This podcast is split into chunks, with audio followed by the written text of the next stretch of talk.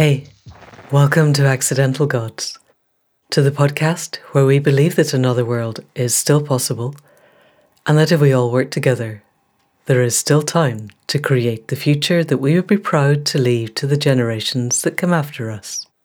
I'm Manda Scott, your host in this journey into possibility. And one of the key questions I've found in this quest for the flourishing future is how can we begin to shift away from the old, hierarchical dominance structures of the past 2,000 years towards a way of being where everyone brings the best of themselves and embraces and celebrates the best in the other people that they're working with. It was in hunting for answers to this question that I came across this week's guest, someone who's opening doors all around the world in the creation of a regenerative, emotionally literate future. Zahra Davidson was co-founder of and is now the Chief Executive and Design Director at Huddlecraft, which is an organisation that promotes and supports peer-to-peer learning. With a background spanning social entrepreneurship, service design, systems change, sustainability, and visual communication, Zahra describes herself now as a purpose-led designer and strategist working towards a post-growth future for our finite planet, which seems to me pretty closely aligned with this podcast. As you'll hear, Zahra and Huddlecraft have evolved a system of peer-to-peer learning that absolutely helps those involved to grow the emotional literacy, to exercise their conceptual and psychological muscles, if you like, as a way of shifting our culture's centre of gravity towards a more generative future. And as part of this, Zahra is strategic advisor to Money Movers, which used to be called Own It, and is a movement, I think, started by her, designed to empower women to take climate action by moving their personal finances. And they're aiming to move £1 billion by 2030, which sounds pretty heroic and very good to me. Zahra and Huddlecraft are also involved in the newly formed Collective Imagination Practice Community. And any of you who've listened to this podcast for more than a couple of episodes will know by now that I am absolutely of the opinion that if we're going to move to the flourishing future we'd be proud to leave behind, we absolutely need a massed act of collective reimagining of our trajectory. We need a vision of how our world could be different. And she's part of something that is building that. So, with great enthusiasm, people of the podcast, please do welcome Zahra Davidson.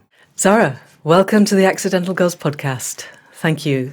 And thank you for turning out on a day when you're not feeling so great. I'm enormously grateful.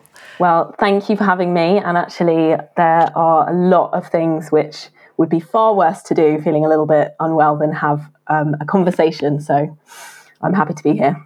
Brilliant. Thank you. And we've both got cats helping us. So guys, if you hear noises of paddy paws over keyboards, it's the cats. One at each end. So, in my exploring of all the amazing things that you do, and you do so many different extraordinary things, I came across a moment in one of your blogs where you were sitting at St Pancras Station with a mentor, and your mentor asked you if you would rather set up a mediocre social enterprise or a movement, which does, I have to say, sound to me like a really leading question. I can't imagine any human being on the planet faced with that question going, oh, well, really, I'd like to start a mediocre social enterprise, thank you. So there was really only one answer to that. But I would like to hear how you came to be sitting on St Pancras Station with a mentor in the first place, because that is pretty much outside my realm of experience. And then, having been prompted, where did that question take you? Yeah, and I do think that my mentor at the time was trying to challenge me to be more ambitious in the way that I was thinking. And so I do think it was a leading question. But yeah, in terms of how we ended up there that day, so a couple of years prior to that, and this was already several years ago, I had started a social enterprise, which at the time was called Enroll Yourself. We're now called Huddlecraft, but that was our name at the time. And I had started Enroll Yourself really to fill a gap that I felt was missing in my own life. So I had been looking for a way to keep learning, keep pushing myself, keep stretching myself alongside work in the way that I felt I had been able to do previously at art school or in other sort of creative learning communities. And I really missed some of the sort of fizziness of those experiences, and I wanted that in my everyday life and alongside work. And so the idea for Enroll Yourself really came about from that need. And what it was peer groups, the simple ancient technology of gathering a small group of people into a circle for them to share and exchange ideas and resources and perspectives in order to support one another to, you know, go in a direction that they wanted to think about something they wanted to, or learn something that they wanted to. Excellent. Beautiful. So two obvious questions running from that. The first of which is, what were you working at? And the second is, what I'm hearing, or what I think I'm hearing, is a lot of us loved being students and loved going through an educational process where we were just learning and our brains turned into sponges and we could just draw everything in and spark the ideas of other people who are learning in the same space and sharing the same idea frames. And so, other than what were you working at, I'm really curious to know whether once you'd got out into consensus reality, you could create the same magic by bringing a group of other working people together. Because my experience sometimes has been that people just get very tired at work and the sparkiness is less. And I'm curious, genuinely curious to know, were you able to re-spark people with your Enroll Yourself? So let's start with, what were you working at, just for us to situate ourselves in your lives, and then move on to sparks. Yeah, so I was working at the time for Forum for the Future, which is a sustainability non-profit. And to be clear, that was a brilliant job that I was very, very lucky to have. And it was interesting and stimulating and challenging and purposeful in a lot of ways. So I think it's important to recognise that I was probably already one of the lucky ones. But I think there was an emergence and a creative freedom that I was really looking for, that was quite a different mode of thinking to the kind of thinking that I was sometimes having to do at work. And that was what I was seeking, I think. And yeah, I mean, in answer to your second question, I would like to say, yes, I do think that is what happened for people through becoming part of peer groups, through becoming part of Enroll Yourself, because I don't think I would have had the momentum or energy required to continue with that project had it not had that kind of impact for people, where they were really gaining something and they were really able to create something or explore something or do something, or just be in a kind of state of being or state of working that they were in some way missing. And what are the different modes of thinking? You said a moment ago that you were looking for the different modes of thinking. It seems to me you and I are both working towards changing the system, total systemic change, really, I think. And that's going to require really different modes of thinking and the capacity to let go of the assumption that the world will carry on as it is. Have you got an inner sense of, or a capacity to recognise, is possibly a better way of putting it, what different modes of thinking look and feel like, and how to help them arise? That's a great question. And I mean, there must be so many answers to that. I think one example is, because I think one of the reasons I'm fascinated by peer groups and their potential, I think, is because the process of being part of a learning cooperative or a collective, this sort of non-hierarchical space where everyone is responsible for what is created and what happens, that is culturally and socially quite different for most people, I think, than the sort of cultural, social norms they might have at work. And so just the process of learning how to be part of that group and give value to others, you know, navigate the huge amount of value that a group of sort of 10, 12 people can offer to you, I think that in and of itself is quite a different way of thinking, and it, one that really recognises that one person won't have all of the answers, and one that really recognises the need to sort of think and act interdependently with others around you. And that's how I connect learning within a peer group space or peer-to-peer learning to that bigger picture, system change, change of consciousness that, you know, will be needed in the coming decades in order to make some of the radical changes that we need to make. And often you can read a book about the changes that are needed, but you're fundamentally learning and digesting information in exactly the same way that people always have. And I think that, participating differently in the learning gives you an opportunity to embody some of the future that we're actually trying to create. And I think that's really powerful. Yes, really helpful. And I am thinking that you probably didn't get to this in one iterative step, that it took a while to evolve that level of understanding and shared practice that works. So in the beginning, the St Pancras Station moment, you had created Enroll Yourself. Can you tell us a little bit more about how it's evolved more towards what it is now? Yeah, definitely. At that stage, Enroll Yourself was peer groups, which we now call huddles. That was the core of what we were doing. It's still very much at the heart of what we're doing today, although we have evolved some other strands of activity that essentially, you know, help us to survive on the one hand, the practical side, but also that help us to spread the power of peer groups and peer-to-peer learning in other ways. But at that stage, you know, I'd spent several years hosting peer groups myself, usually over a 6-month period of time with a group of people. Then I had started training other people to play that role of host or facilitator, and they had begun to initiate peer groups in their own town or around a theme that they cared about. So all the while, there was that iterative process going on, and we were really refining how to do it well. So let's dive in a little bit to what it was that you were learning, because you probably didn't emerge from art college knowing how to run peer-to-peer groups.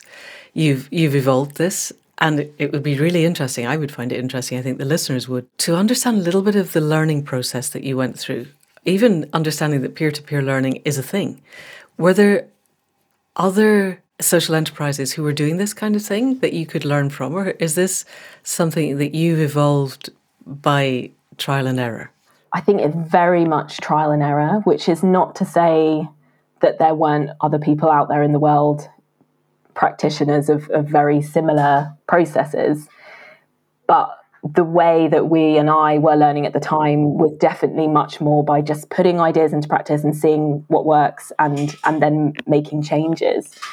I think that's a personal preference, but also, you know, an effective way of learning. And yeah, it was a huge learning curve. I mean, one of the biggest learning curves at the start, because I was playing the role of host, but I was also wanting to participate and have my own learning question, my own learning inquiry through the process. So I was learning to juggle those two roles. And I was also learning how to respond when other members of the group wanted to, in some ways, revert back into a teacher-student sort of relationship that we're all used to from education. So, you know, asking me for what I felt like was too many answers, you know, right, or for answers on things that's to do with their personal learning question, their inquiry. I don't know the answer to that. You know, I can't tell you whether this is meeting your sense of purpose or not. And so I was learning to sort of push back on that, and that actually the discomfort of doing that was also quite valuable, because then we were all sort of shifting into new roles. And yeah, at the same time, I was also having to take myself out of the process and not feel too responsible for where other people got to and whether that was good enough in my eyes as well. It sounds like this is requiring quite a high level of emotional intelligence to even be able to grasp that. And so many of us come into groups, sort ourselves into a hierarchy that seems to be kind of limbically associated, that we all get into a group and we're like hens. We know our pecking order. We slot in, we stay there, we defer to the people above us, we step on the people below us. And it's so subconscious that it takes somebody like you to say, I guess this is not how we want to do this anymore, and begin to move us into a more horizontal peer-to-peer equivalence where conversations can begin to flow. And I'm hearing, I think, that you were hitting a bit of resistance on that.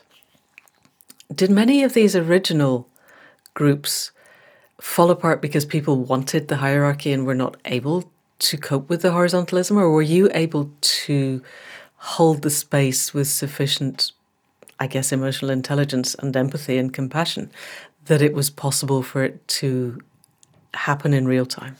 I think, yes, we did manage to do that. We've been, well, lucky, skilled, I don't know, but we've been able to steward these peer groups, these huddles, without them falling apart, which is not to say that there aren't individuals who've chosen to drop out of the process. That happens occasionally. But in the vast majority of cases, groups are able to sort of keep a centre of gravity or enough glue that they are able to stay together through that process. There was one of our hosts last year or the year before, Edie, and I think what they said at the end was that it was a personality workout, amongst other things, but that playing the role of host was a real sort of character stretch, because you've got, you know, those other people and all of their needs, and also you need them to contribute in order for the whole thing to come alive.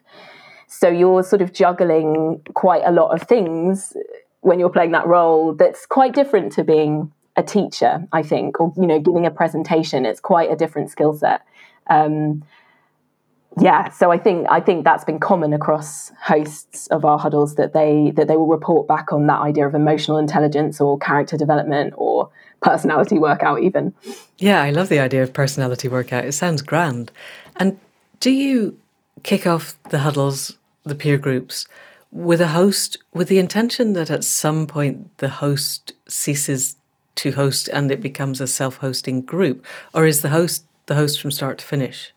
So typically the host is the host from start to finish, although the intention is that the role will shift in that time. Although I would say that there have been some hosts where actually the thing that they're really, really interested in might be self-organisation, and then, you know, their intention might actually be to step away more than some other hosts. So we had one of our hosts, Dan, who's now a member of our team. He ran a huddle which was called An Experiment in Collaboration. And so part of what he really wanted to lean into and to test was, how much can this group really take ownership over the whole thing, and how much can those roles shift along the way? Whereas for other huddles, that's been less important or less sort of close to the focus of what people have been doing. So let's have a look then at the kinds of things that huddles, now that we've moved from Enroll Yourself to huddles, actually, let's not. Let's take a step back. You were Enroll Yourself and you became Huddlecraft, and somewhere in the process also was Money Matters. So let's just have a look through the arc of your timeline and see where those came. And then let's have a look at what kinds of things huddles are doing and what they're good for. Yeah. So at some point after that conversation with my mentor, we were doing a collaborative process essentially with people who'd been part of our programmes at Huddlecraft. And we were looking back at the impact of the work that we'd done and who'd been involved and what we'd achieved. And we created a book or a sort of report, which we named Huddlecraft at the time. And there was some collaborative community input into creating that and also naming it. And when we published that and then shared it with members of our community, people were just resonating with that name and sort of sending feedback. I love the name.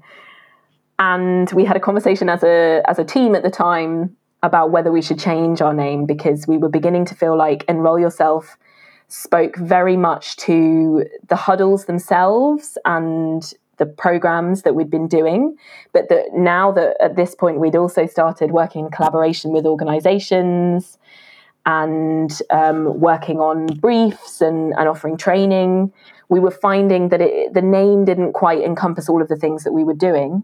So we had that conversation and tried to come up with options, but really it was already there and we already knew what the right answer was. And so, yeah, at that point, we changed the name. Okay. And so you were no longer working for Forum for the Future by this point? Had you begun to be a full-time self-employed or co-employed? Yeah. So I had been working full-time on Enroll Yourself, then Huddlecraft at this point, but for a number of years. So I think the first year of development, more or less, I was still working for Forum for the Future part of the time. And then after that, I left and focused on this full time. And was that always something that you wanted to do? Because there are some people for whom the idea of being self-employed is terrifying and some for whom it's the ultimate liberation. Was it your aim? It's sort of yes and no, I think. I think no on the surface, as in when I started working on Enroll Yourself, it really did feel, I want this thing that I can't find.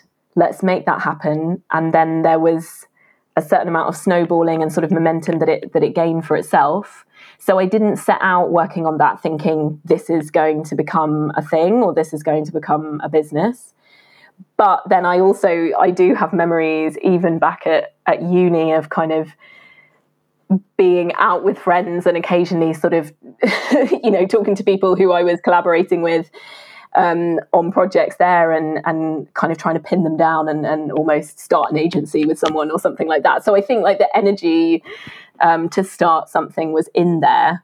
And then that came together with this particular project, seeing that people wanted to be part of these experiences and then deciding to go ahead with that. Brilliant. Thank you. So you've got a model of peer-to-peer learning, which is groups of people get together, share ideas around a common theme and expand it and see where it goes. So I have yards of questions, but the one that comes to the top is, how did you decide what size a huddle should be? Is there a kind of Dunbar number for huddles where beyond that our Paleolithic emotions can't handle the number of people, or is it a feature of the topic? My opinion is yes, there is a number that it shouldn't go beyond, and that number is 12, which is not to say you can't have brilliant group experiences or peer exchange experiences in groups of all sizes, but in terms of this particular model of a huddle. And actually, I think the best number is 8 to 10. But there's always other things that hosts need to take into consideration as well, because the way the model works is that hosts pay us to be part of our host fellowship, and we give training and support and mentorship and resources and everything that person needs to then start their own huddle. And then they can charge fees from their participant, and that is how they're able to make that sizable commitment something that's viable for them in most cases. And obviously, having a group of 12 can be easier than having a group of 8. But I think 12 for me is the limit, where that's the number where you can really know everyone, know their learning question, hold them in mind, and sort of be following their learning journey and their learning inquiry. And I think when it goes beyond that point, you start to lose that visibility, and that's when accountability will break down more as well, because if no one notices when I'm not there, then I can just duck out, Right. And presumably if you end up with larger numbers closer to 20, it begins to self-separate into cliques and you end up with subgroups anyway. Yeah.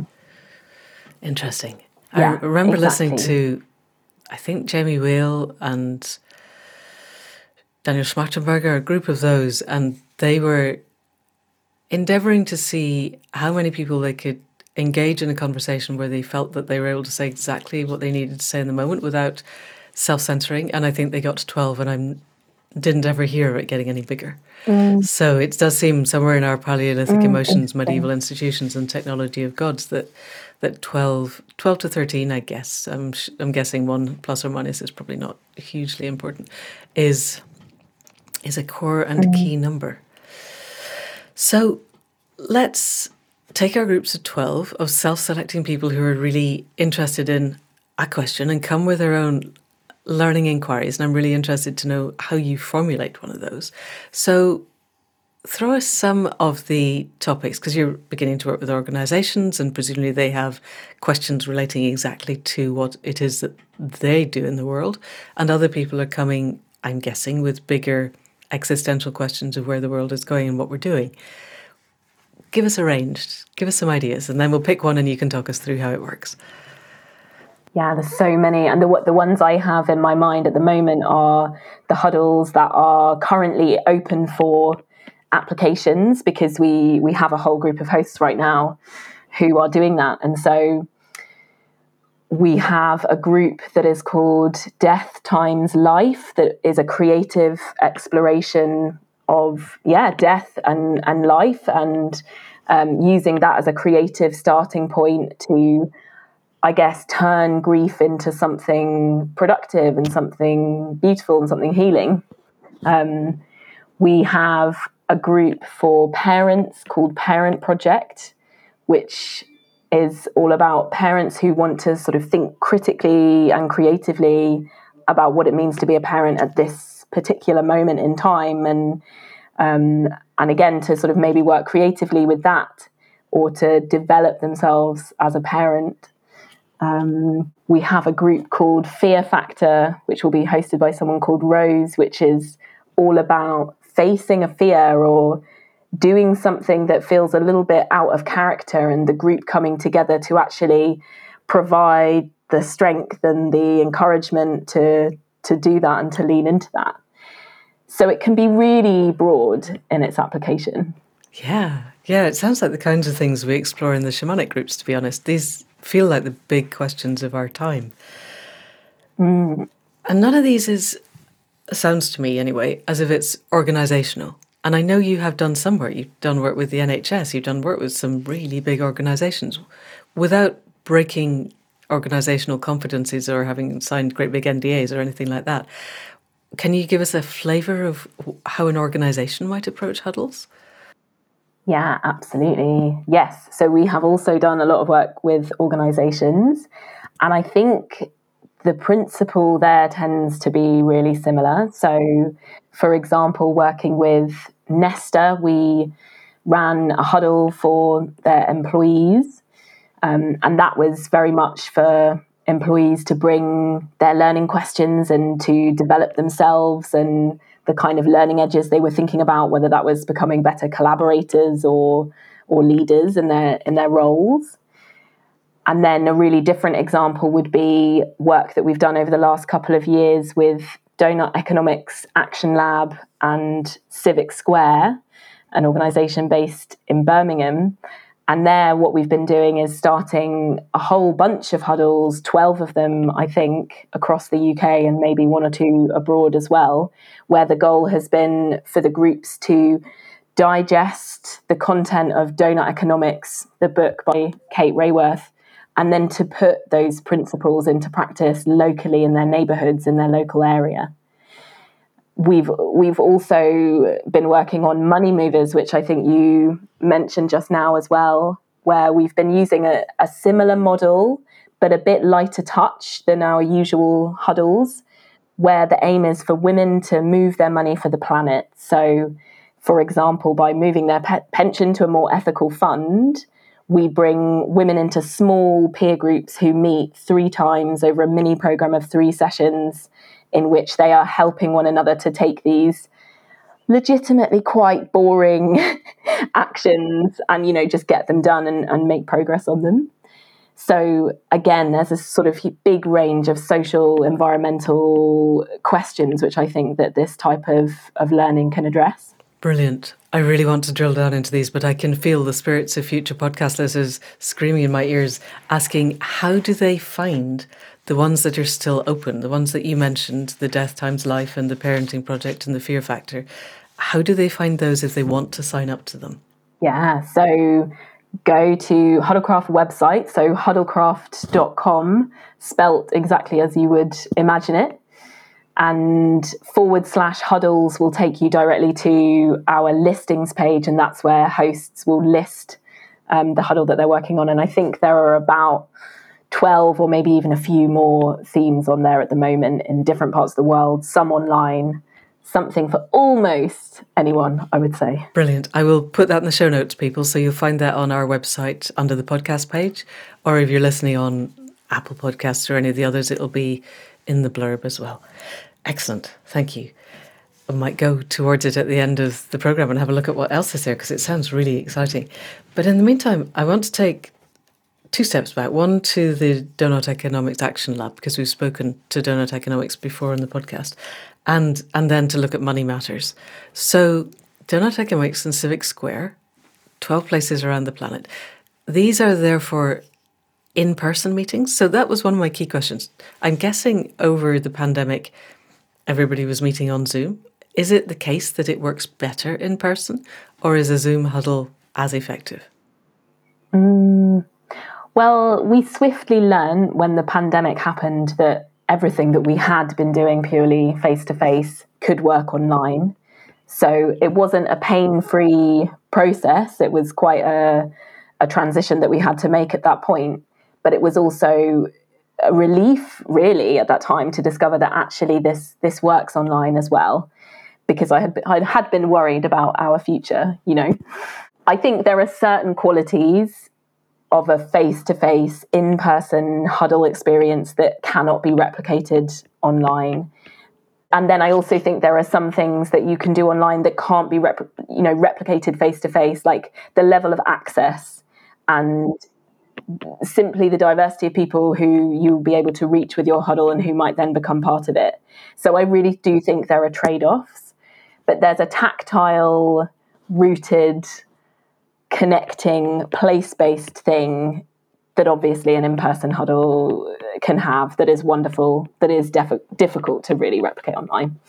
Yeah, and I'm guessing in the long term we might end up with hybrid ones, as I am imagining, having recently spoken to Simon Michaud and understood the supply chain crash that's on its way towards us, that actually transport is one of the big things that's going to be a lot less, and that moving around will happen less. So we'll either be meeting with people we can walk or cycle to, or we'll be meeting online, assuming that the internet stays up. So I guess in that circumstance, we might end up having 10 meetings online and one in person. Yeah. And actually, that is what a lot of our current hosts have chosen to structure their huddles around. So a lot of them are having face-to-face kick-off days or kick-off weekend together in person. Right. And then some of the regular meetings online as a way of blending the benefits of both. Okay, brilliant. And then Donut Economics and Civic Square, they're looking at the book. For people who haven't gone back to whatever it was, podcast 98 or something, it probably isn't that. I'll find out, I'll put it in the notes.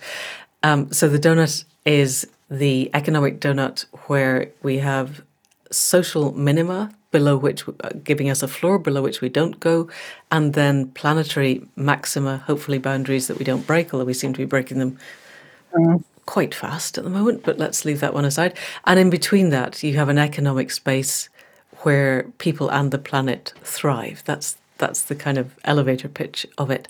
So you let people read the book. Yay, more people reading the book. Good. And then have they got together in groups of 12 to work out how to apply that? Because I'm imagining that, you know, the average town council is like 48 people or something. How does a group of 12 have the ripple effect to bring Donut Economics to their local area? Well, I think this particular work was around the idea of neighbourhoods. So it was that real small scale, rather than thinking about, you know, how can our peer group influence the economics of the city of Birmingham or something large. You know, it's sort of scaling down. Right. So that there's that more direct connection between what people are doing and the impact that it can have. And I think that was part of what was important. And yes, they were groups of up to 12. So some of them were a little bit smaller, and in quite different neighbourhoods as well. So some were urban, some were more rural. And then there was at least one group of people who were gathering online from different locations where they were each embedded, you know, within their own neighbourhood and thinking about their own neighbourhood. So there were different versions in there. And what we did was not just read the book, but actually use our model of sort of co-creating the journey. So everyone in the group would have been responsible for one of the chapters of the book and engaging the rest of the group in a workshop about that chapter. Right. So we were really encouraging people to sort of digest and use the content beyond reading, even at the early stage of the programme. And then in the second phase of the programme, that's when the groups were thinking, okay, so now we've done all of that stuff with the book. What should we do now? What can we do in our neighbourhood? And the outcomes were really, really different from person to person. You know, there were people who set up a wormery in their garden for the first time, for example, you know, and then there were people who started doing that kind of thing and maybe sharing that with neighbours or doing that more communally in their area. Then there are people who have taken the model of peer-to-peer learning, have found funding and are going to do it again in their town. So that's happening in Cheltenham, for example. So Fantastic. There was a real range of impacts. Yeah. So you've got people who are taking the book and applying it literally on the ground with the worms, and you've got other people who are taking the learning process that they've just been through and multiplying that to a larger scale. Yes, exactly. Fantastic. This is genuine ripple effects. That's really impressive. And are those still going on if people are interested in joining a donut huddle? Is that happening again, or is it a thing that's been and gone and done? So at the moment, it's something that we've done and completed, that work. However, okay.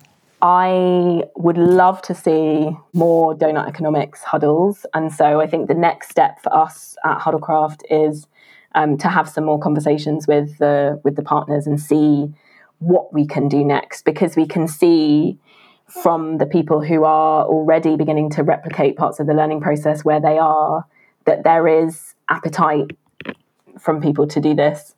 And so, yeah, I would love to make it available to more people one way or another. So we'll be thinking about how we do that. Brilliant. Okay, watch this space, people. If you do that, let me know. I'll make sure the podcast listeners know.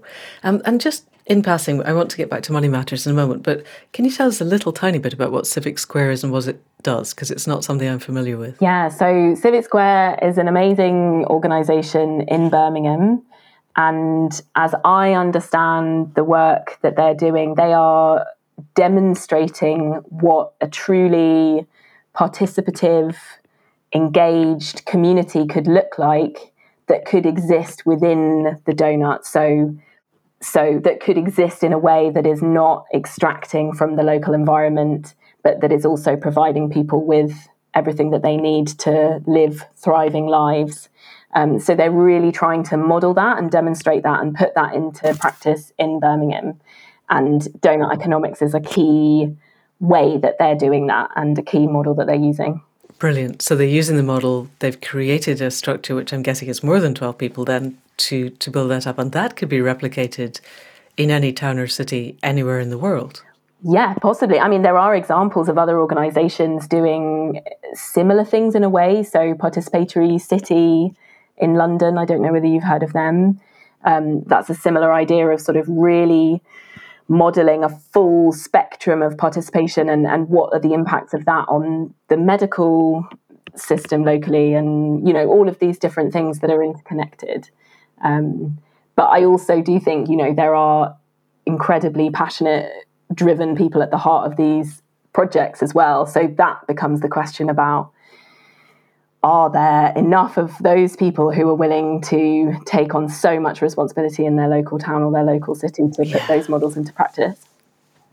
And have the energy and the time and the bandwidth. And I'm noticing on Huddlecraft, on the huddles, One of them is called Beyond Burnout, Peer Support for Purpose-Led Women Who Want to Move Beyond Burnout for Good, which I have to say, feeling teetering on the edge of burnout on a pretty much perpetual basis sounds like a really good idea, because we can't afford for the people who are making really at the leading edge of making the world different. And I'm not suggesting I'm one of those people, but we can't afford for the people really making the difference to burn out.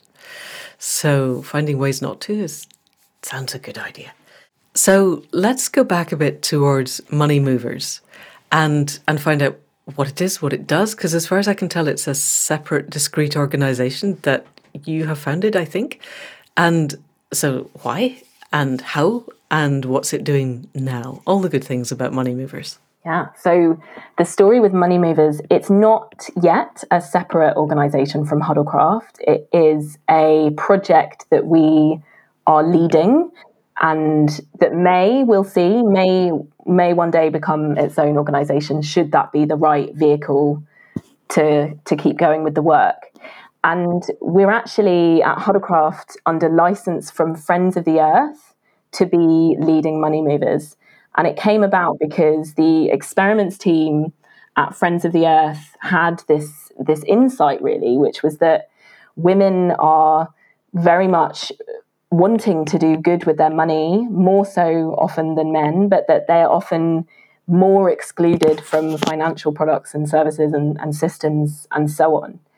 And so they had this idea, you know, what if we could use peer support in some way to help women divest their money from fossil fuels and move their money somewhere where it can be creating a better future, investing in the future that they actually want to see. And that's when they got in touch with Huddlecraft to find out whether we could help them to develop a model that would enact that peer support. And that's what we did. And then after running a series of pilots, we then got into this conversation about what the project needed to go forward, because through working with 140 women, we'd moved more than £1.2 million. And so we thought, you know, there's real potential here. And how do we move £1 billion? And how many women would need to do the Money Movers programme in order to do that? And so now we are seeking funding, developing corporate partnerships, running the programme again and again in order to keep that work going and see how many women we can engage and how much money we can move for the planet. Wow. Oh, that's so exciting. So how do people find that? Yes. So moneymovers.com is where you need to head for that. And we are... Okay, Money Movers is all one word. Money Movers is all one word, yes, in the URL. And yeah, we will be opening applications again this week, I think, actually, for the next round of the programme. So you can train to be a Money Movers host, or you can participate in one of the groups. So there are different levels of commitment depending on how much you want to get involved. Darn, I just got the edits back on the book. I have absolutely promised that I will lock down and do nothing else until the edits are done. Otherwise, I would be there, because moving money does seem... Given, I am fairly strongly of the opinion that we need the entire economic system to be predicated on completely different rules, but within the system we've got, moving money does seem one of the ways of tipping its balance towards something slightly less predatory. I'm really curious that you're seeking funding from corporate entities who are, by definition, profiting from the beast. You know, they are an inherent part of the giant vampire squid, and you're persuading them to cut off their own tentacles? Is that an easy persuasion? It's not an easy persuasion. And so that is one of the challenges that we are working on a daily basis almost, you know, to encourage people to sign up to this and to be part of it. Because, you know, organisations always have this infinite complexity, of course, and they have the rules that they set up that they're still working within, but then they have people within them who believe different things, and then they can recognise that we're heading to a different future and that they need to change.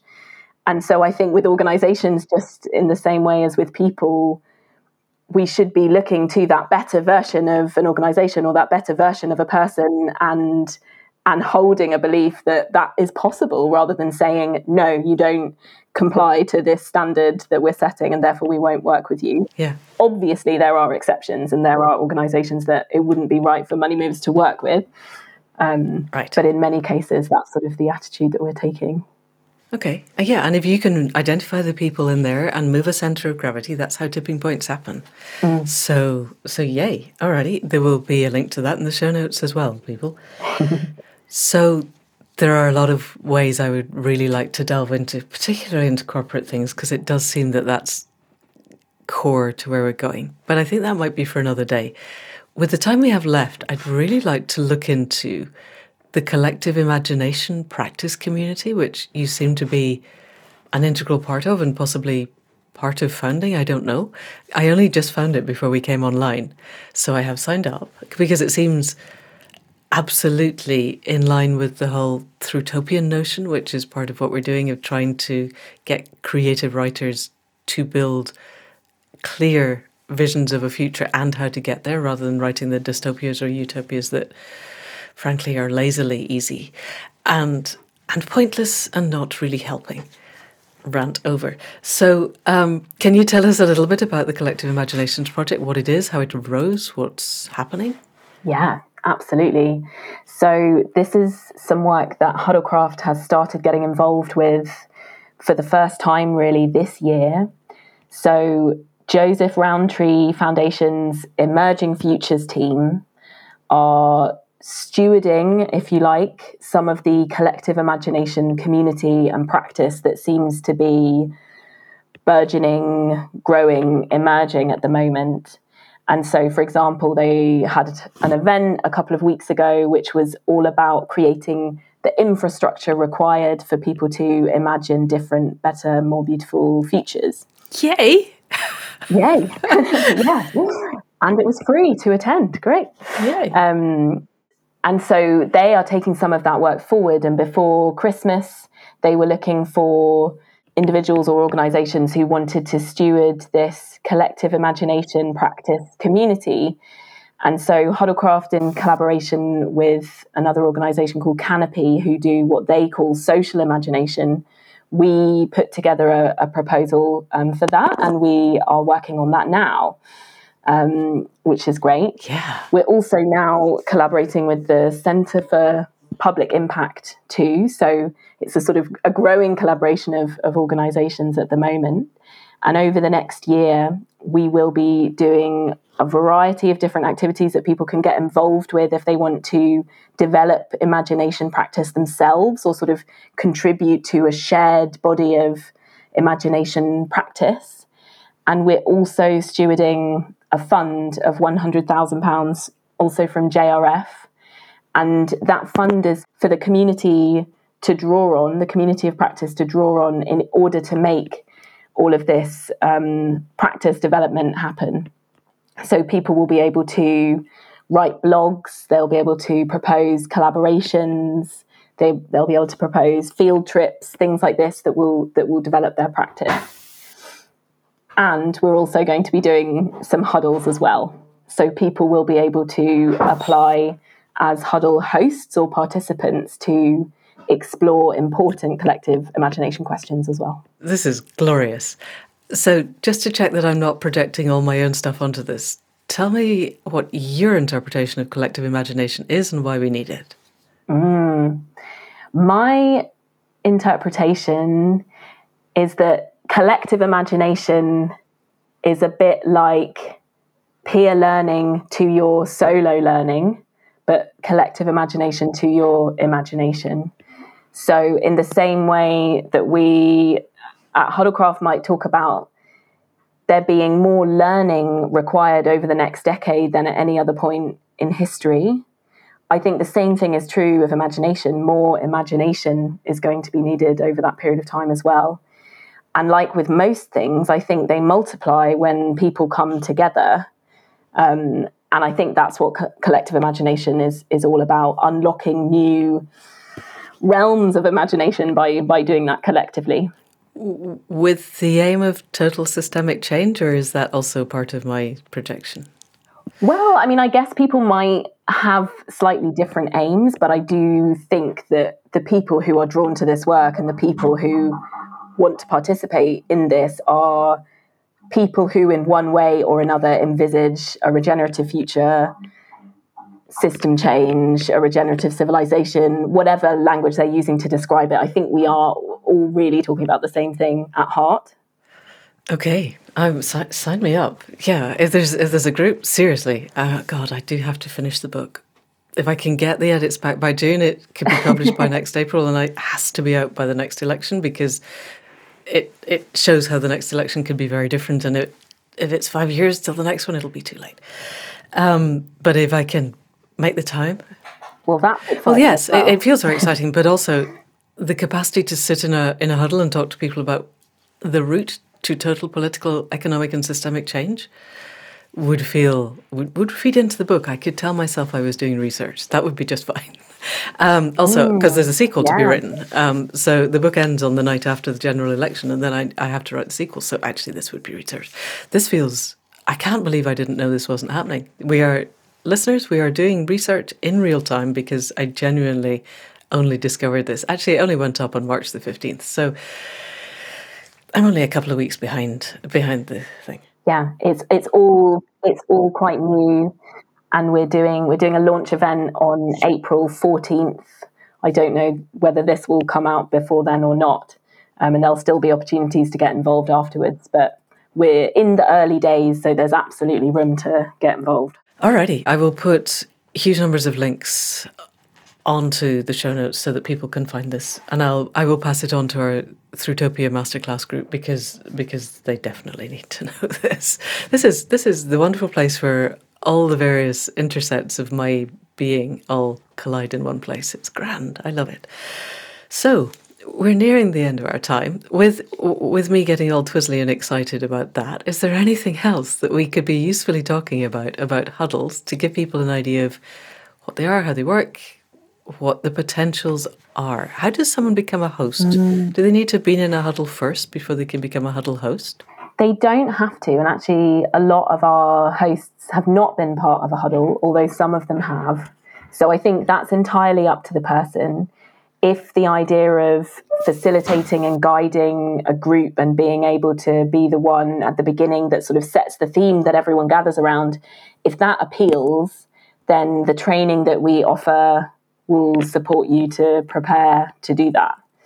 And I would also say that there's not an open call for hosts at the moment, and there won't be for another year or so, because we're currently working with a group of hosts.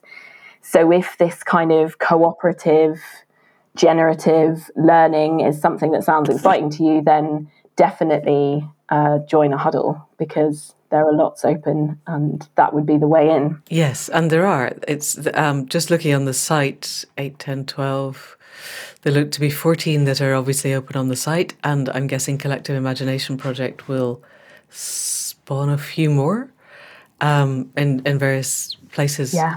And are many of the ones that exist online, or are they mostly linked to a specific location? There's a combination. So I think the majority are actually blended. So they are in some way linked to a location, but there are some that are just online as well. So if you are not in the UK, for example, there will be things that are open.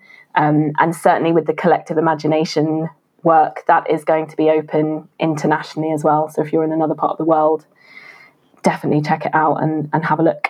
So we're nearing the end of our time, and other than me being so excited about the Collective Imagination Project, genuinely, that's made my week. Is there anything else in terms of Huddlecraft that we could usefully bring to people to help them understand what it is, how it works, or their potential to become involved in peer-to-peer learning?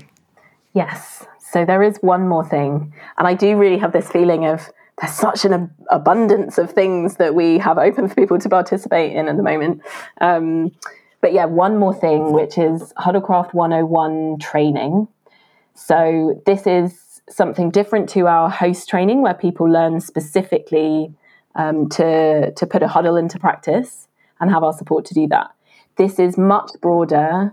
It's open to individuals, but also to organisations and even teams. And we've basically bottled everything that we've learned about peer-led approaches, peer-to-peer learning, how to do this stuff, how to apply it to different social environmental challenges. And we've put that into a training course that we do twice a year, which is online. The next one is happening in May.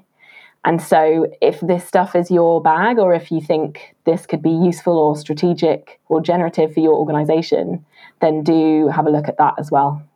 Brilliant. And yet again, I will put a link to that in the show notes so people can head over and find it. Zahra, thank you so much for coming on to the Accidental Gods podcast. This feels really exciting and generative, and I will definitely be involved in something that you're doing sometime soon. Thank you.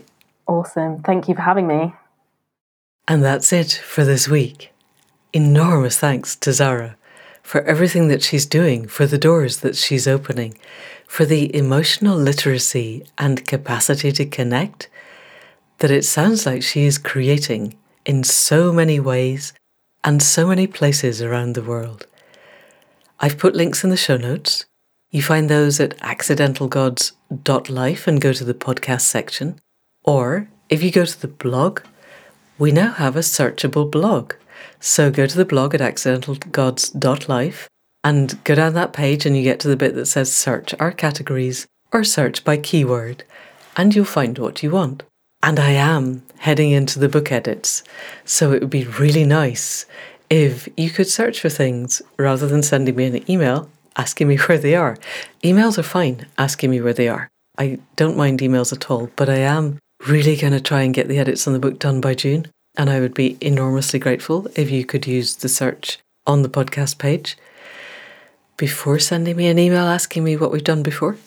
But that apart, there are so many things that Huddlecraft and Zahra are doing, and I have put links to absolutely all of them on the page on the podcast. And I really recommend that you go and find them, because this feels like one of those times when we always get to the fact that we need to create more community. And I always ask people how. And they always say, don't really know yet. And Zahra really knows. She's creating huddles, and the huddles are those seed corns of community. So if there's something up there you want to join, go join it. If there isn't something up there that you want to join, create something. Because everybody wants to join something. I am pretty convinced of that. So we'll be back next week with another conversation. In the meantime, huge thanks to Caro for wrestling with the sound. Thank you also for the music at the head and foot. Thanks to Faith for the website and for creating the searchable function, for putting into it 178 different episodes, working out where they could go in the categories. I am beyond grateful, and I will, I promise, slot everything that we do from here on in into a useful category. Thanks to Anne Thomas for the transcripts, and as ever, a huge thank you to you for listening. If you know of anybody else who would like to be part of something, anything that Huddlecraft are doing, even if they don't know yet that that's what they want to be doing, then please do send them this link. Word of mouth is how we sprout the ripples around the planet, and more than ever, we need to be creating regenerative change. So go for it, people. That's your mission for this week. Spread ripples of huddles as far and as fast as you can. And that's it for now. See you next week. Thank you, and goodbye.